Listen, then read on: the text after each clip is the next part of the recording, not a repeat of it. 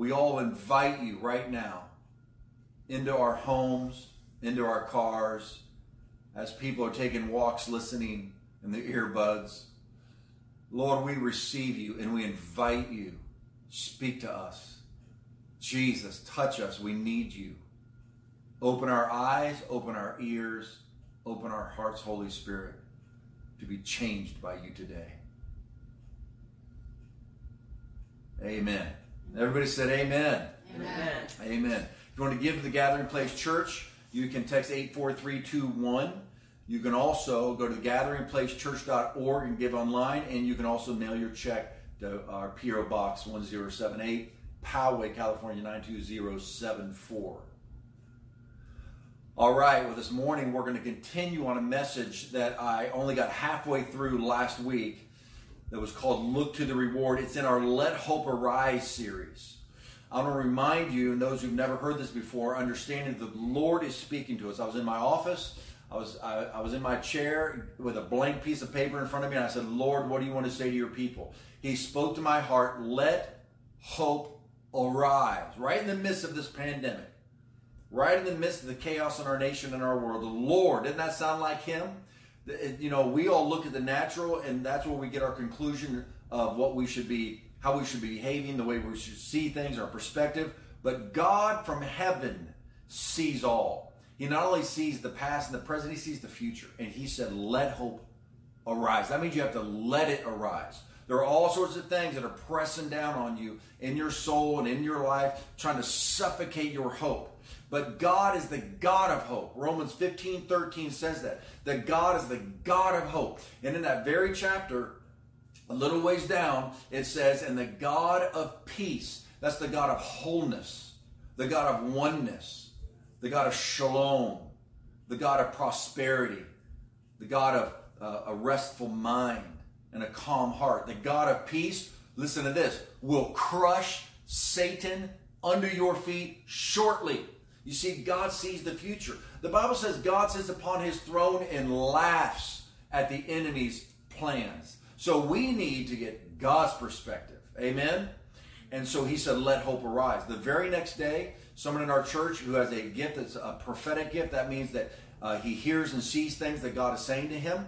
He drew a picture, and it was a picture of a woman with a sword in her hand and a shackle that was on her ankle that was snapped, and she's standing on a mountaintop, and he said, Lord, what is the name of this picture? And the Lord spoke to him the exact same phrase he had spoken to me 24 hours earlier let hope arise. So we know the Lord is speaking to us.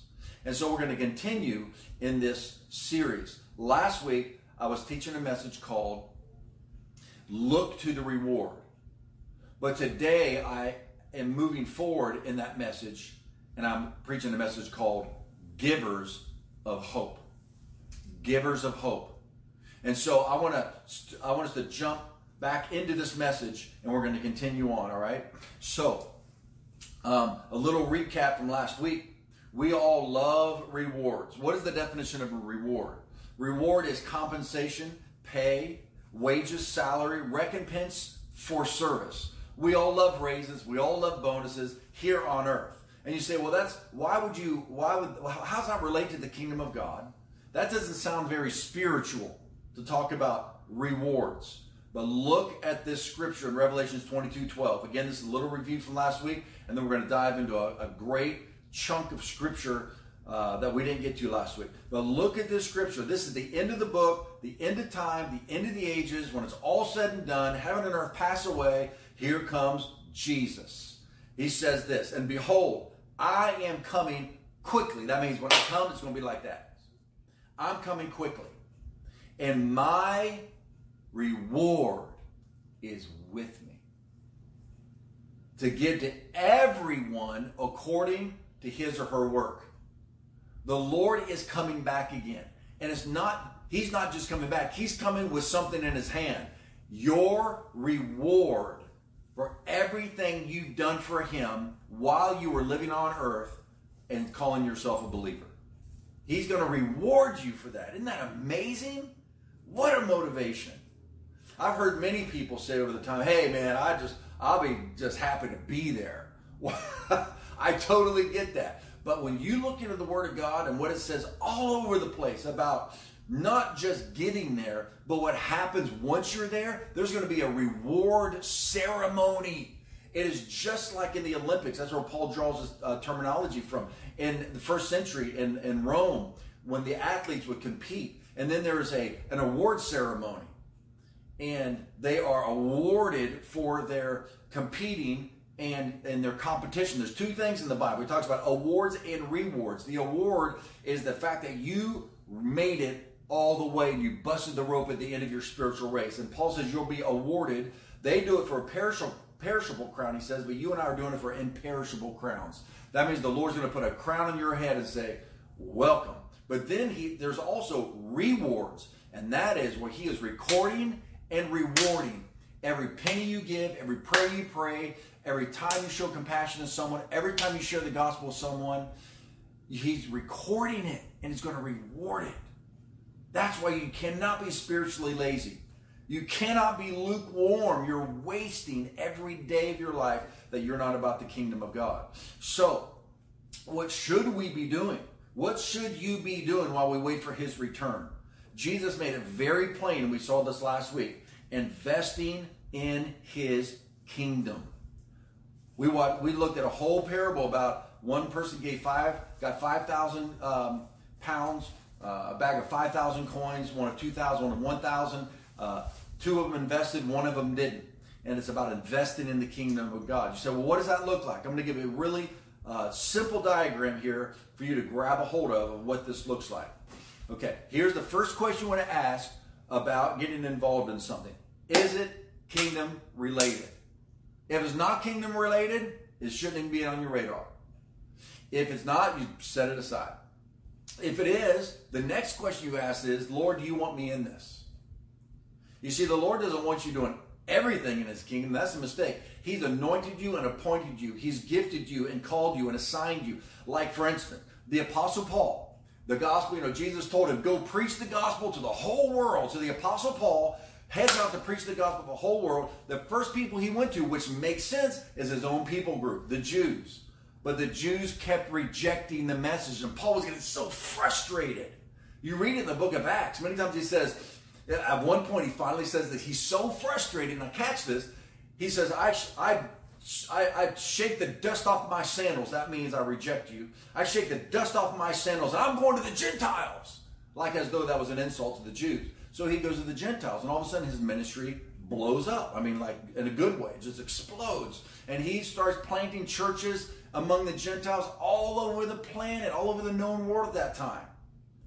And then Peter ends up going to the Jews. And you read in the book of Galatians, chapter 2, and Paul says that God gave me a grace for the Gentiles just like he gave Peter a grace for the Jews. You see, the reason that Paul could not penetrate the Jewish culture with the gospel because God had not called him there. Is it kingdom related? Yes. But it wasn't what God called Paul to do. God called Paul to the Gentiles, and he finally figured that out. How cool is that? That's why the first question is Is this kingdom related? Secondly, Lord, do you want me in this? If he says no, you set it aside. If he says yes, then you say, What do you want me to do? That's how you uh, intelligently, strategically invest in the kingdom of God. So, what kind of things does the Lord want us doing? Once you say, What do you want me to do in this situation? Okay, now here's where we're going to hit the beef today. Here's where we're going to hit. Um, here's where we're going to hit the main message for today.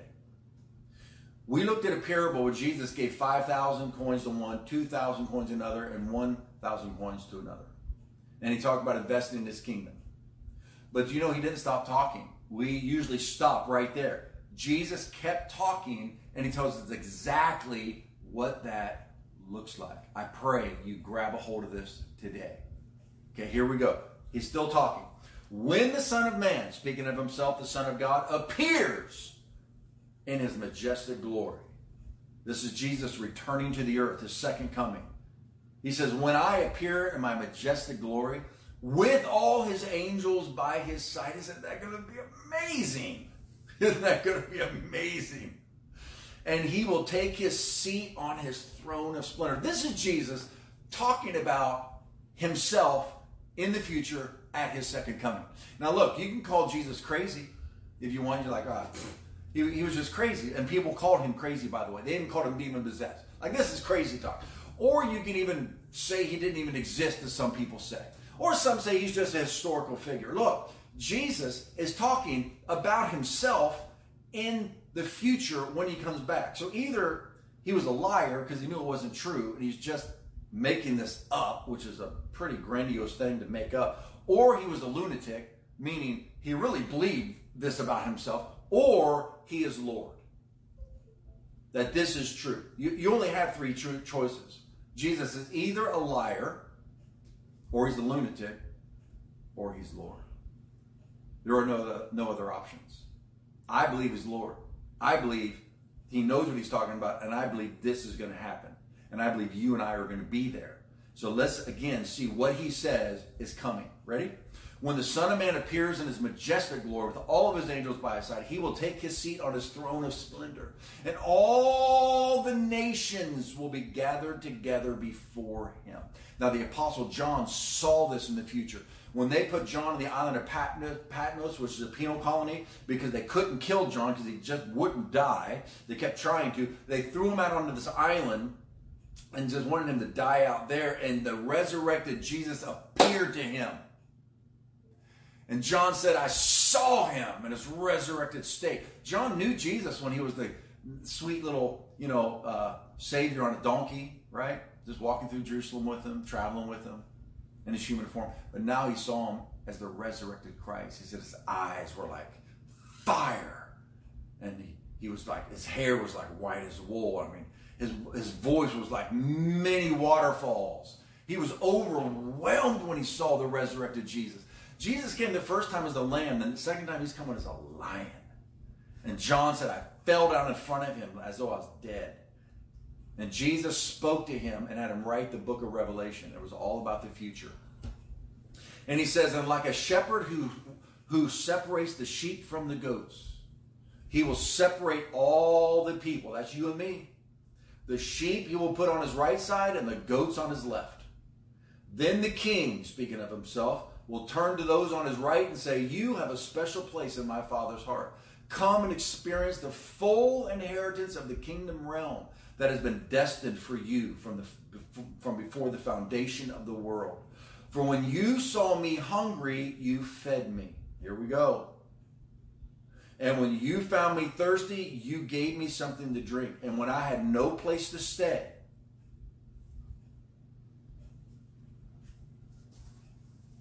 you invited me in. And when I was poorly clothed, you covered me. When I was sick, you tenderly cared for me. And when I was in prison, you visited me. Then the godly will answer him, Lord, when did we see you hungry or thirsty and give you food or something to drink? When did we see you with no place to stay and invite you? I'm when did this happen? When, when did we see you poorly clothed and cover you? When did we see you sick and tenderly care for you?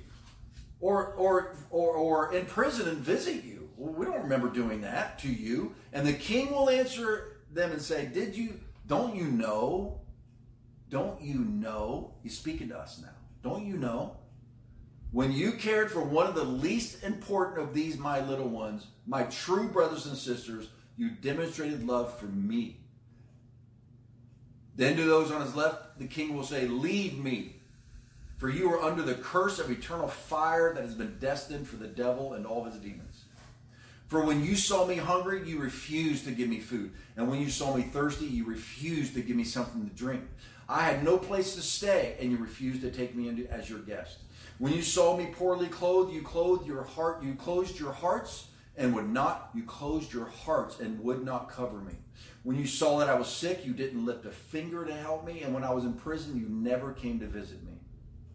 Ron Farnsworth, you've been going to people, visiting them in prison for years now. And as you've been doing that, you've been doing it to Jesus. And your rewards are going to be great in heaven, brother.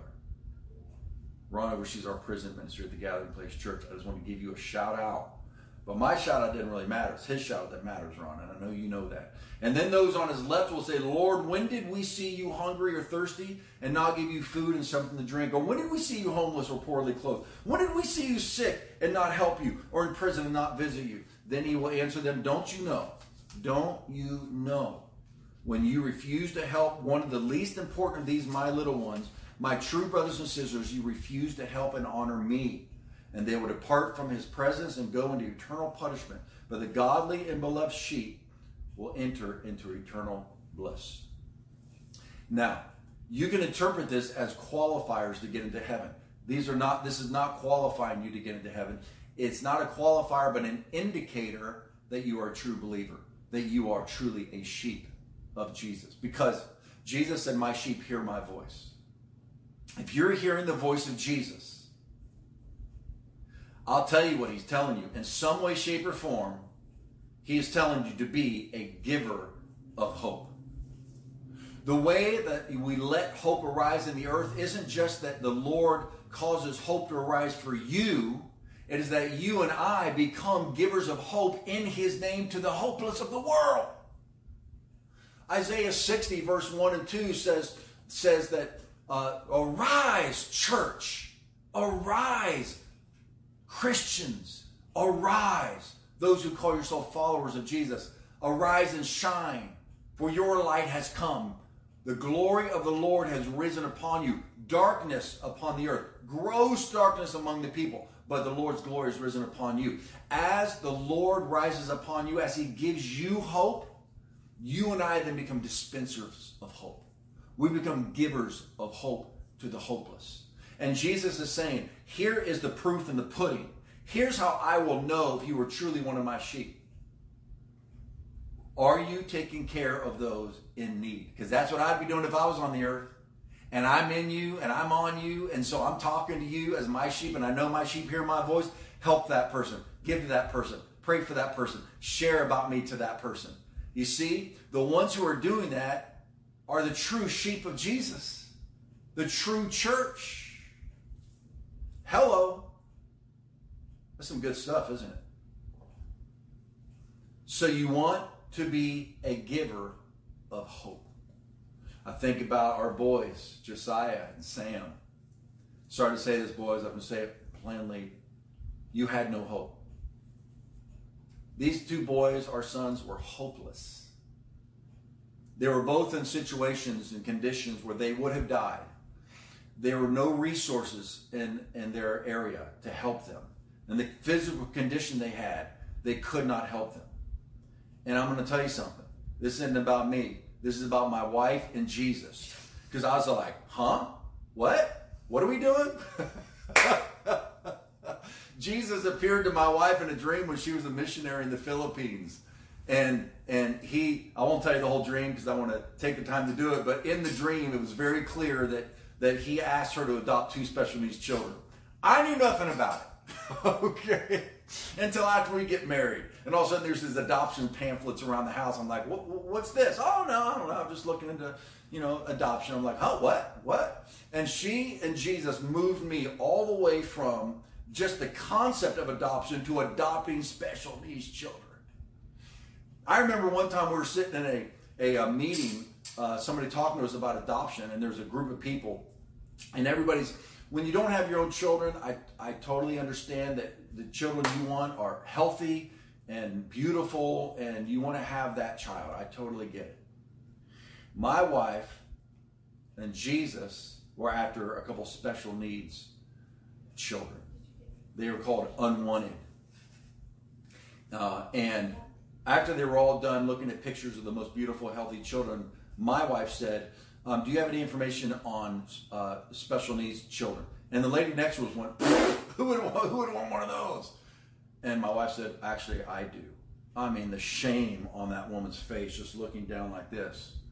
My wife was a giver of hope. And guess what? She sucked me into it. She drew me into it. She, she expanded me into a giver of hope. See, this is my point. If you're a true follower of Jesus, you're going to hear his voice and then you're going to compel others by your example to become givers of hope as well. And now I'm in her jet stream and I get the joy of these two sons of mine. They bring so much joy to our family. And now watch this. Now my son, after I scared the hell out of him and last Sunday's message about the return of the Lord. No, he, his eyes were open to what's happening, what's coming. The Lord's coming back. And what we're supposed to be doing before he comes back. We're supposed to be helping others. And after the message, my son Josiah said, Dad, I have all these skateboards, and my desire, because he loves to skate, even though he's he's uh, he's handicapped from the waist down, he is so awesome on a skateboard and in a wheel uh, a skate wheelchair, and he goes down these ramps. He goes skateboarding the skate parks and stuff. He even won a, a skateboard chair uh, because uh, he's just he's just awesome. And he said, I want to help others like me. I want to help those who are helpless. I want to help the underprivileged. So he took one of his skateboards, took his own money, went online, found some wheels for it, and uh, he's putting the wheels on, and then he needed some grip tape. So we went down to a skateboard shop in Carmel Mountain, and we went in there, and Josiah brings it in. We said, hey, by the way, we need some grip tape on this, but here's what my son, who is handicapped, is doing. He wants to give this board away to somebody who's underprivileged or helpless or doesn't have the money to buy a board. So they donated it. You see, his desire to be a giver of hope to a boy who can't afford a skateboard caused that skateboard company, what's it called? Waveline? Waveline. Shout out to Waveline. Um, motivated them to give, to be givers of hope as well. This is how it works. The church is supposed to be shining so bright right now in this dark world. We are to be givers of hope. We need more people like my wife and like my son in the world today. Every day you live is an opportunity to help someone. Every day you're living is an opportunity to help someone, to love, give, praise, serve, share your faith in Jesus. Every time you do, you're honoring Jesus and you're storing up treasures in heaven. Look what Jesus says about this. Do not store up for yourselves treasures on earth, where moths and vermin destroy and where thieves break in and steal. But store up for yourselves treasures in heaven. That means you can store up treasures in heaven. This isn't poetry. This is this is fact. You store up treasures in heaven. Jesus says, where moths and vermin do not destroy, where thieves, thieves do not break in and steal, for where your treasure is, there your heart will be also. This works two ways. What you truly love, what you truly desire, is revealed by where your money goes. Where your treasure is, that's where your heart's going to be found. You can look at somebody's checkbook and find out where their true passions are. The other, the, the reverse is true too. If you begin investing, even out of obedience to Jesus, to the poor, to the needy, to the suffering, to other people, as soon as you start giving your money, your time, your talents, using your skills to help others, your heart follows. And all of a sudden, you get caught up in it and you realize this is what life is all about. Jesus said it's more blessed to give than to receive. And it is. The word blessed means happy. It makes you happier. You become a more joyful person when you give out than when it's all about me, me, me, me, me, me, me, me, me, me, me, me. How can the United States of America be the most depressed country in the world when we are the richest? And how can I go to the third world countries like in Josiah's uh, country in Ethiopia, the poorest people I've ever been among and the happiest people I've ever met? And I've been all over the world and I've never met more happier people, more happier people, happier people than Josiah's people in Ethiopia. And you know what they do? When they when when when a, a child is old enough to to eat food by itself, as soon as it takes like a roll or something and it's ready to eat it, the mom or the dad will grab the child, the baby's hand, the child's hand, the infant's hand, the uh, toddler's hand, and and and break the bread and have the child give half of the bread to the person next to him. That's how they raise them. You have to come to America to say me, me, me, me, mine. Sorry, we're consumers. Over there, it's it's it's community. I'm telling you, it was beautiful. It was like to me, it was like this is what the Christian community is supposed to look like. That we give out.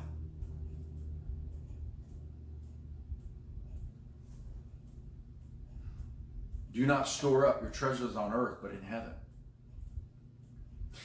And then uh, Peter says this or James says this command those who are rich in this present world. Now, before you disqualify yourself from the say, well, I'm not rich. Well, maybe not compared to your neighbor or somebody living on the other side of town.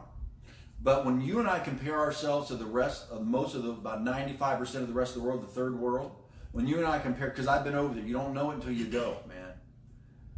Until you and I realize there, I've visited places, they don't even know computers have been invented. They have no cell phones. They don't even know what they are. They, they don't have television. They don't have cell phones. They don't have running water. One out of every five child dies from a lack of access to water or clean water. You go to these places and you realize people are poor. And there's no government net for them. There's no social security. There's no there, there's no welfare. There's no unemployment. There's nothing. The little bit you and I have goes so far in these third world countries. What you spend on Starbucks can literally feed a family for a month, for a year. What you and I spend on the movies literally can put a child through education. It is crazy how far a dollar goes in these countries. And you've been a part of it. I'm going to tell you that. I'm going to show you that in just a minute. I'm not trying to make you feel bad or guilty. I'm just trying to bring a reality to how much you can make a difference with the little that you have right now. And by giving to the Gathering Place Church, you've actually been a part of a lot of this. So you have already been making a difference as you give your, your offerings to our church and to the other churches and other ministries as well. But look what look so so you don't disqualify yourself from this passage when we say the rich, because you are rich compared to the rest of the world. Command those who are rich in this present world not to be arrogant, nor to put their hope in wealth, which is so uncertain, but to put, which we know now, right? Wealth is uncertain, comes and goes. Put their hope in God, who richly provides us with everything for our enjoyment. So you're allowed to enjoy it. Command them to do good. That's what I'm doing today, commanding you in Jesus' name. Do good. Command them to do good, to be rich in good deeds, and to be generous and willing to share. In this way, they will lay up treasure for themselves as a firm foundation for the coming age. This age is going to be over, and then we're into the next age and you store up a firm foundation for the coming age so that they may take hold of the life that is truly life. So you say, well, where do I start? Start with who is right in front of you. Hey, Sam, I need you to run to my office and get a book, right? And it's called Faith, right? It's on my desk called Faith. And, and the author is Roxanne Mazzucato. Start with who is right in front of you. Look at what Mother Teresa, a quote from Mother Teresa. I've got a few from her because you know, I mean, who else are we going to talk about when we're talking about taking care of the needy, right? She says, if I look at the mass, I will never act. It's like, oh my gosh, I mean, come on, the world is, how am I going to help? When I look to the mass, I will not act. But I look at the one, I will. You know, um, on our on our uh, Facebook page, on our Facebook Gathering Place Facebook, we like to give shout outs to people in our church that are doing the stuff. And uh, I also need my glasses, so those will be somewhere. Someone want to find my glasses for me, I'd appreciate it. I can use hopes. So you guys have seen me sporting my wife's glasses this morning. And so we like to give shout outs to people in our church who are doing the stuff. And today, uh, I want to talk to you about Shelly Cowpersmith. Those of you who know her, love her. And I mean, she's easy to love. Shelly has been suffering with chronic illness for years and years and years, like really hard chronic illness. And yet, she is one of the most giving, serving human beings I've ever met in my life. My wife even said this week, if it wasn't for Shelly, there'd be no GPC. She is the benevolent arm of our church. She is the heart to the poor and to the needy, not only in our church, not only in our city, but all over the world. And she didn't know we were going to do this on Facebook. We just and, and, and she and I spoke afterwards, and she said she was really discouraged. She was in a moment of discouragement, feeling like she had not made a difference. Because with Shelly, I'm talking about doing uh, helping somebody who's right in front of you. With Shelly, it was a one phone call here to this person to encourage them, uh, giving at the food bank uh, on this day, and praying for this person, and taking a walk with that person, and just little tiny acts of kindness, little acts of love. This person, that person, this person, that person. All the time, she is suffering physically herself but she would not allow her physical ailment to stop her from helping others. She is a massive giver of hope to people. Well, she felt like she had not really made a difference. And when we simply gave her a shout out on Facebook, the string under her picture just went on and on and on. People from all over the place talking about how Shelly has made a difference in their life and it broke her. She was like, we talked on the phone and she said, My gosh, that was a godsend, you know? How encouraging. But here's the thing. You see, when you do just a little bit, you encourage one person. You do one, you give one skateboard away. You do one little thing, you think, well, that didn't do much. Well, look, she's been doing it now for, sorry, Shelly, decades. And it accumulates. And then at the end of your life, that becomes your legacy. It's not just one big bam. Look, I preached a, to a stadium or I gave a ton of money to that one person or that one ministry one time. No, it's the little tiny things. Jesus said, "They that are little, a faithful and little, will be made ruler over much." So shout out to you, Shelley. You're an example to us all. Look what the Bible says about this. Remember that the Lord will give a reward to everyone for doing good. Doing good. But I want to say this. Um, mm, I think I'm running out of time, so I got to skip that. I'm going to jump. It's good. Yeah, amen. I got a chunk here that I'm going to skip over because I'm running out of time and I want to get to something else that is more important.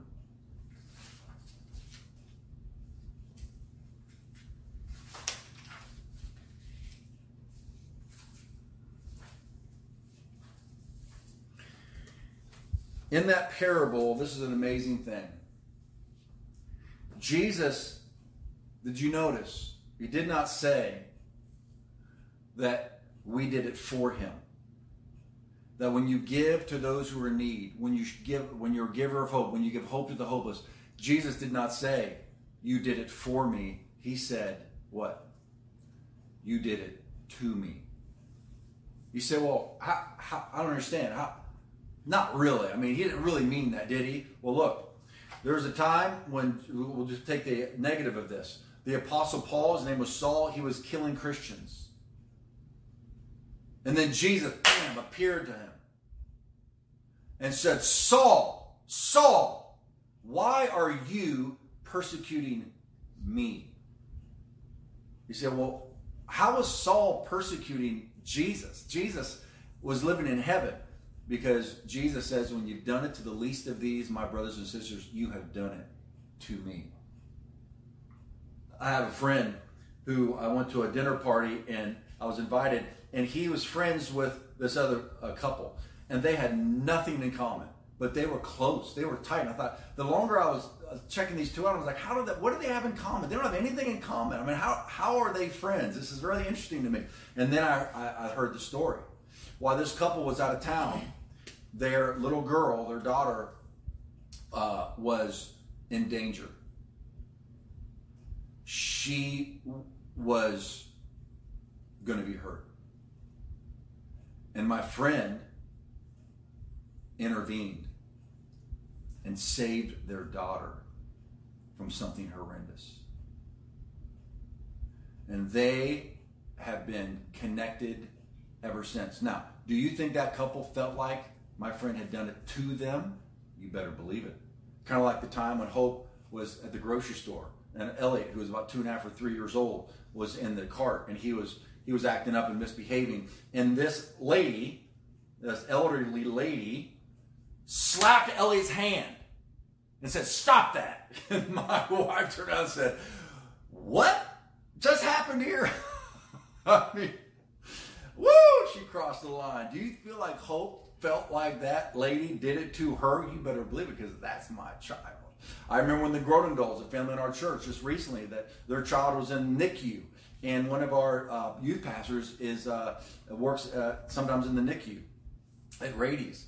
And when she saw the name on the chart that it was the Gronendal's child, she swapped shifts with somebody to take care of their child because the Gronendals could not. Do you feel like the Gronendals felt like Rachel Riley did that to them?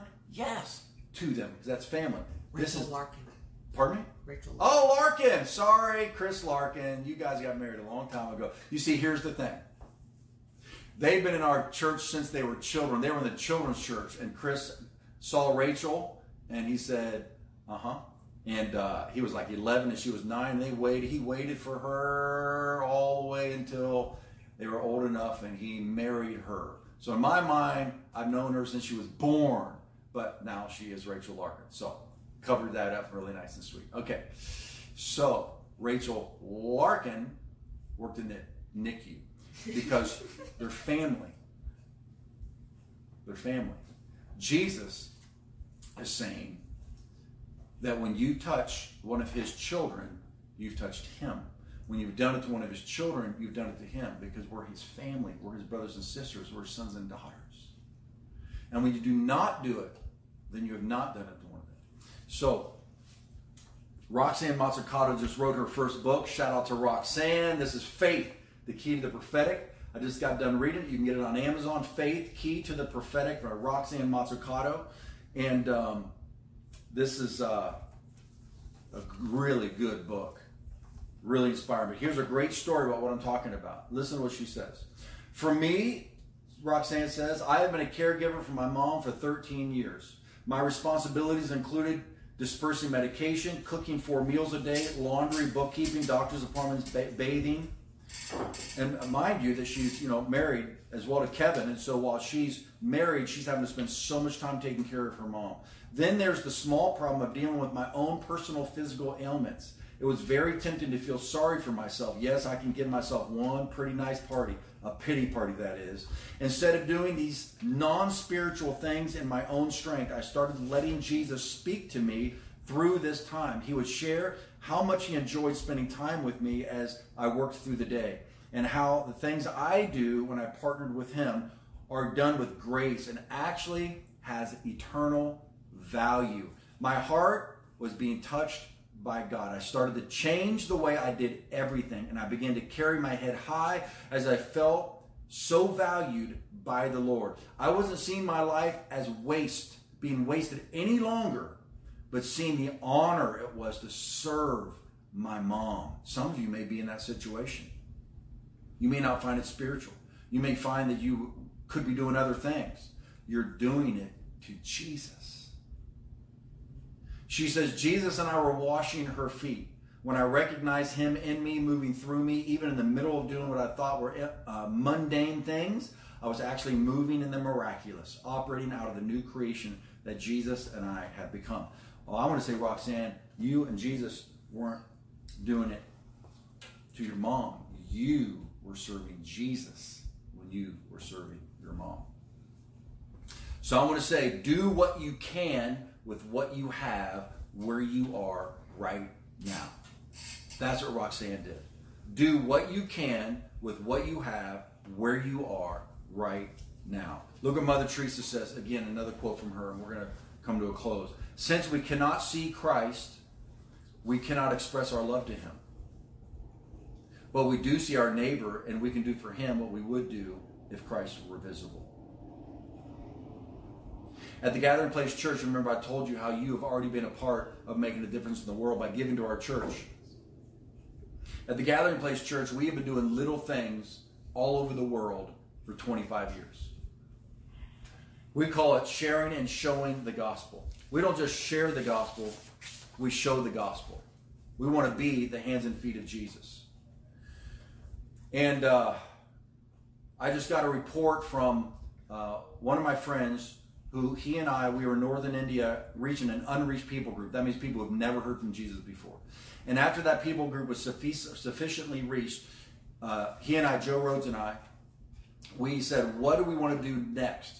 And look, our our resources are limited, but you've got to start where you are with what you have right now. And Joe and I said, let's go after another unreached people group. It's just a dream. It's just, I mean, where do you start? And so we decided to go after the Arsi Oromo people in Ethiopia. That was in 2010. And Joe ended up taking it and running with it, and I became, the gathering place became a support to Joe as he became the lead on this. And he just gave us a report last week, and here's what he said. Um, in 2010, we began this journey.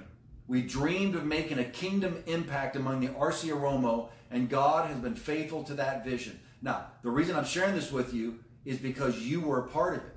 Every dime you gave to the Gathering Place Church, part of that went to the Arsi Oromo people to reach this unreached people group. Millions of them. And look what the report is. Nearly 10,000 people, these are Muslims and Hindus, primarily Muslims, over 10,000 people have come to faith in Christ. And now they're spreading all throughout the country. One 1,000 simple churches have been formed. And my daughter Bella, who's leading worship, she's going to come back here in a minute and close us out with a worship song. She planted one of these churches. We went to uh, we went to uh, Ethiopia and we went behind, huh? India. India. We were in India. Oh, well, that's different. She planted a simple church in India. hey, they need him everywhere. And uh, we were, yes, we've been to India too.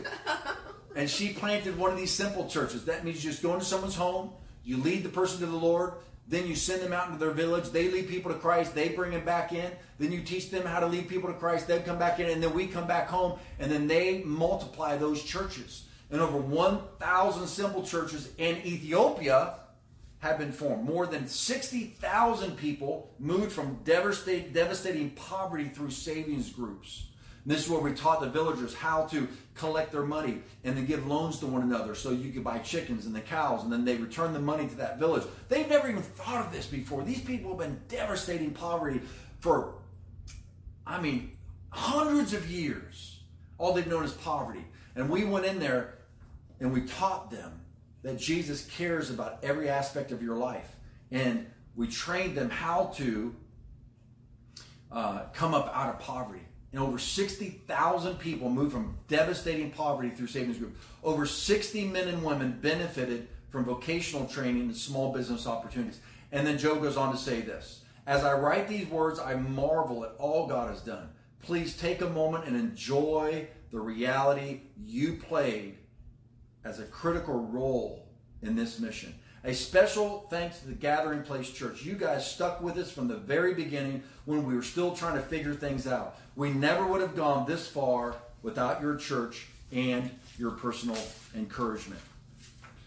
You and I must be about the Father's business. You must decide today that you're not just going to live for yourself and you're not just going to live to find hope for yourself if you become a giver of hope, you're going to find God is going to begin to increase your hope. He's going to increase your resources. He's going to increase your faith, your wisdom. As you be, decide, I'm going to be about blessing others, I'm telling you, all of heaven flows through you and you become a greater blessing. And then that day comes, just like that. It could be today. And there you are. There you are at the reward ceremony. You. And look what Paul writes about this. We'll close with this scripture. The one who plants and the one who waters work together with the same purpose, and both will be rewarded for their own hard work. But on the judgment day, fire will reveal what kind of work each builder has done. The fire will show if a person's work has any value. If the work survives, that builder, builder will receive a reward. But if the work is burned up, the builder will suffer great loss. In other words, everything you've done, if it was all for yourself, was all so people think you're wonderful, rather than for Jesus and to Jesus, you get no reward for it. You see. The builder will be saved, but someone like barely escaping through the wall of flames. That, you don't want that to be you.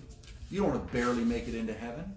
Look, in Christ, heaven is your home, but you want to show up having served Jesus by serving others. And then Jesus will give you rewards for service. All right? Let me pray for you. I know that this has probably struck many hearts today. I hope it did because it will bless you now and it will bless you then. Lord, I pray for everyone who just heard this message.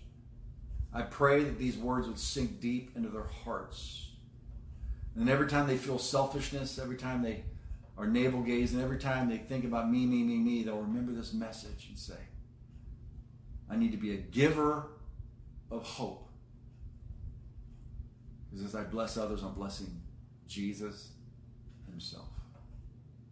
Let your church shine in this hour, Lord. May the church be the greatest dispenser of hope in the world today. Amen. Bella, you close us in worship? Absolutely. He's